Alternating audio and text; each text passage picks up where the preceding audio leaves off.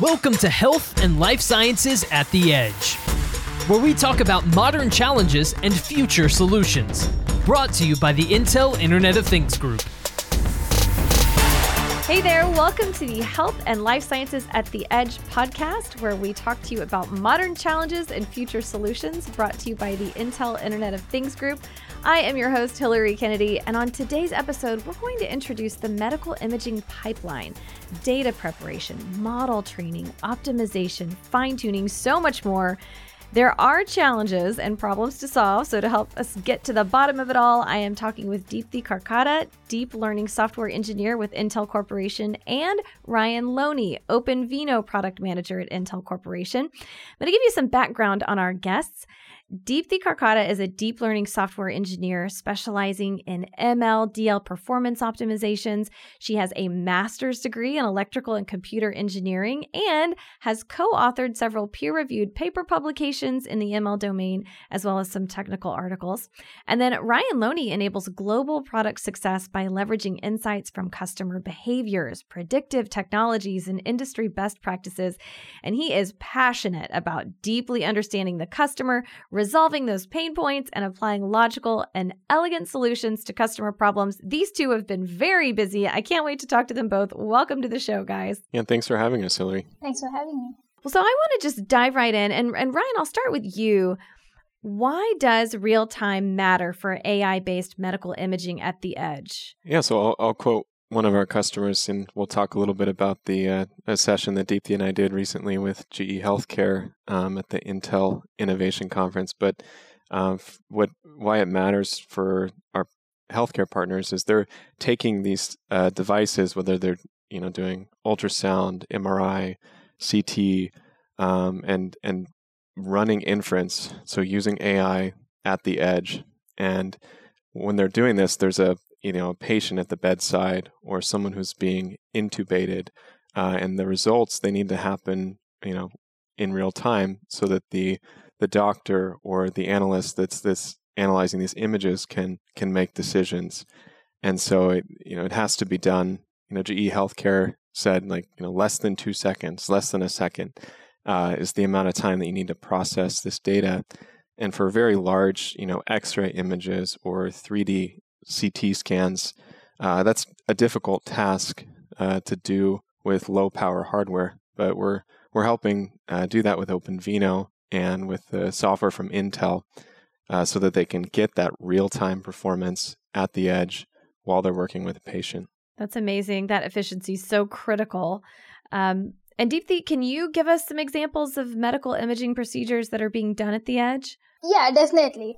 Um, so uh, I think Ryan talked about it a little bit, uh, but uh, to expand on that, so we know that AI and uh, more specifically neural network techniques are being adopted in the field of medical imaging. So these techniques range from things like object detection and uh, semantic segmentation, um, and these techniques uh, help the radiologists quickly identify issues uh, and they result in many benefits. So many of our partners have been uh, leveraging these advances uh, in these technologies. So, uh, for example, uh, GE Healthcare, Philips, Siemens, uh, Samsung Medison are some of them. And so the AI techniques that they use range from optimizing use cases for things like for modalities like CT, X-ray, uh, MRI, and ultrasound. Uh, so, to give you some examples, uh, uh these solutions range from things like bone age uh, prediction modeling, lung segmentations for CT images. Um, see, GE Healthcare has also been working on solutions like pneumothorax detection, um, endotracheal tube placement for X-ray images, and there are several other use cases, like Samsung Medison has been using AI based nerve tracking to uh, assist uh, with uh, ultrasound images. Um, Siemens has been using AI to help physicians uh, analyze cardiac uh, uh, MRI data. So there are many examples, as we just heard. Um, and many of these are being done at the edge. That's amazing. And I, I love that there is such a wide variety of, of uses.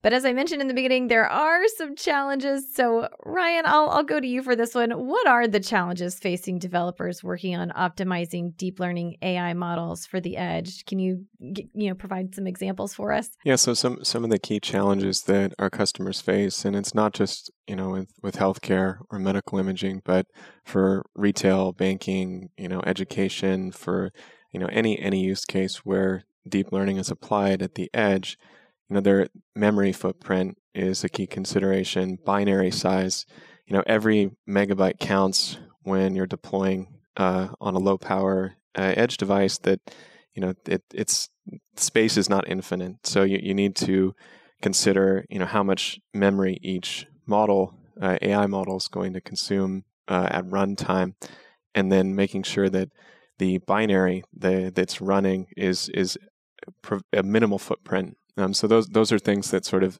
cross vertical, and then also the latency is especially important for for healthcare. So like we said before with medical imaging, they're you know potentially placing a tube in a patient um, while they're you know uh, waiting for a result to come back from the AI model. So it has to to happen in real time, and that's really where OpenVINO, the uh, OpenVINO toolkit, uh, comes in to help. So it, it provides a set of tools uh, to help uh, developers uh, who are building these applications for medical imaging. It helps them improve the model inference performance. So we take models from TensorFlow, PyTorch, uh, different deep learning frameworks, and we convert them to a format that runs on Intel hardware.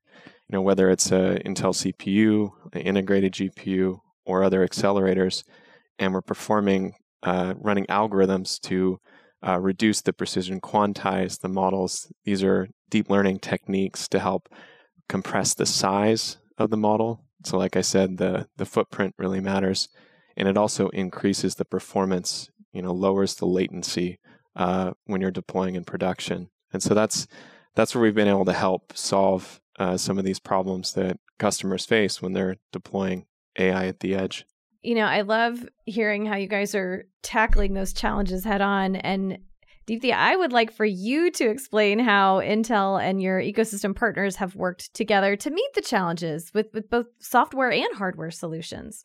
Yes, definitely. So, uh, so there are uh, two components of this equation. So, uh, like you mentioned, there is the uh, software component um, and there is the hardware component.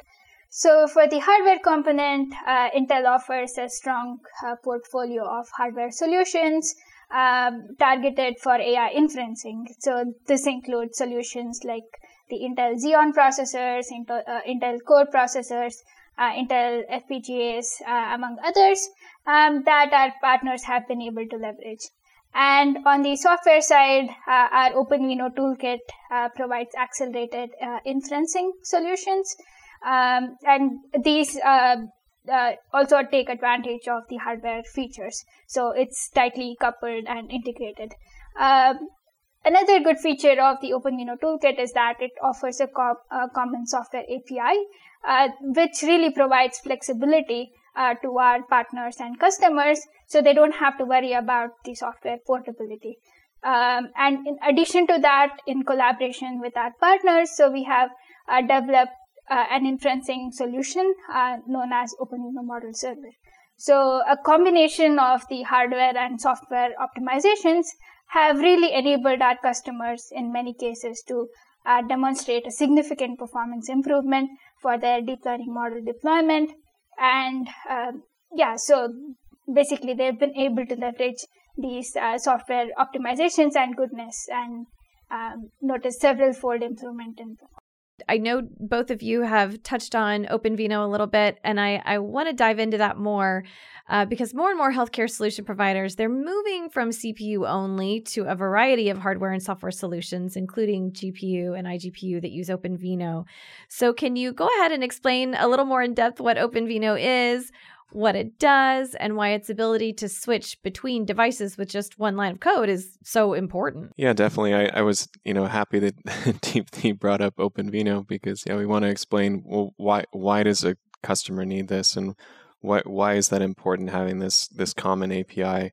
Um, but it's really the plugin architecture uh, in OpenVINO um, that's that's powerful. Uh, if, so if you have different devices, you know, if you have different CPUs, you know, whether it's an Intel Core processor, an Intel Xeon processor, uh, the different, you know, data center versus client uh, SKUs of the CPU, or an, a GPU, an integrated GPU uh, inside your Intel Core processor, uh, and other accelerators from Intel, those all have different uh, requirements, different dependencies to run on a system. So you'll need to install special libraries or potentially have different drivers that get installed.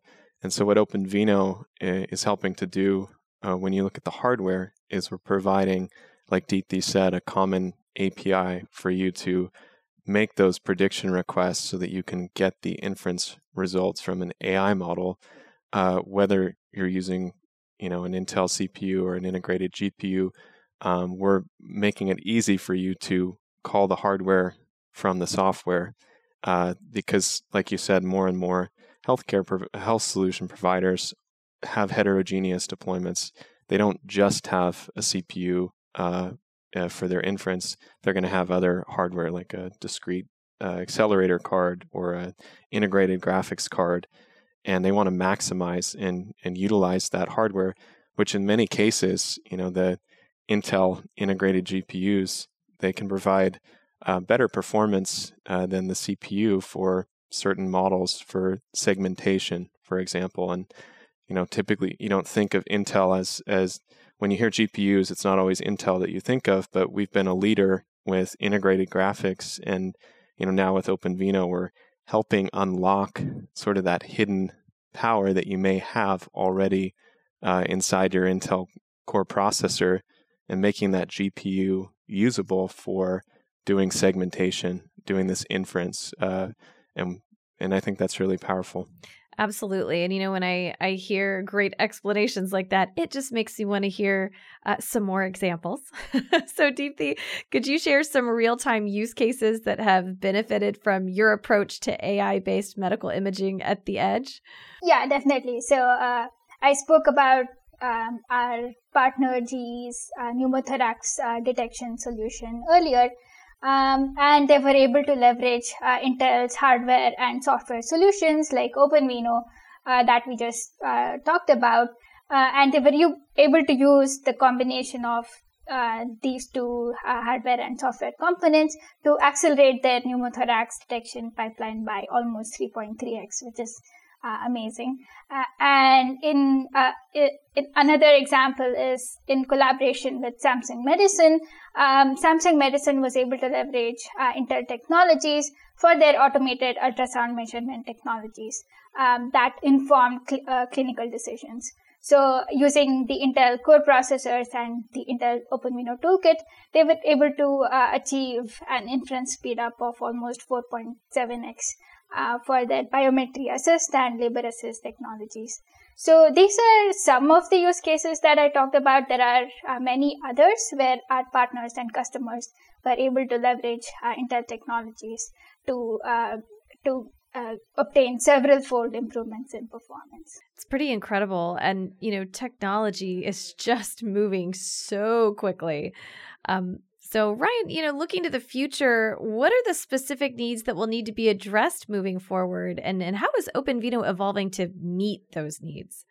Yeah, so we're a lot of changes happen uh, in this space and they happen very quickly. And so, really, I mean, just a lot of the work we, we do is just make sure we, we stay uh, kept kept up with what's the the bleeding edge, you know, uh, technology. But there's a few examples of you know, uh, we're working with OpenVINO to become more tightly integrated with the deep learning frameworks and be able to move more quickly from uh, model development, model training, uh, and preparing the the the model that you're going to use in production. Well, getting it from TensorFlow and PyTorch and the other deep learning frameworks over to OpenVINO so that you can deploy it at scale.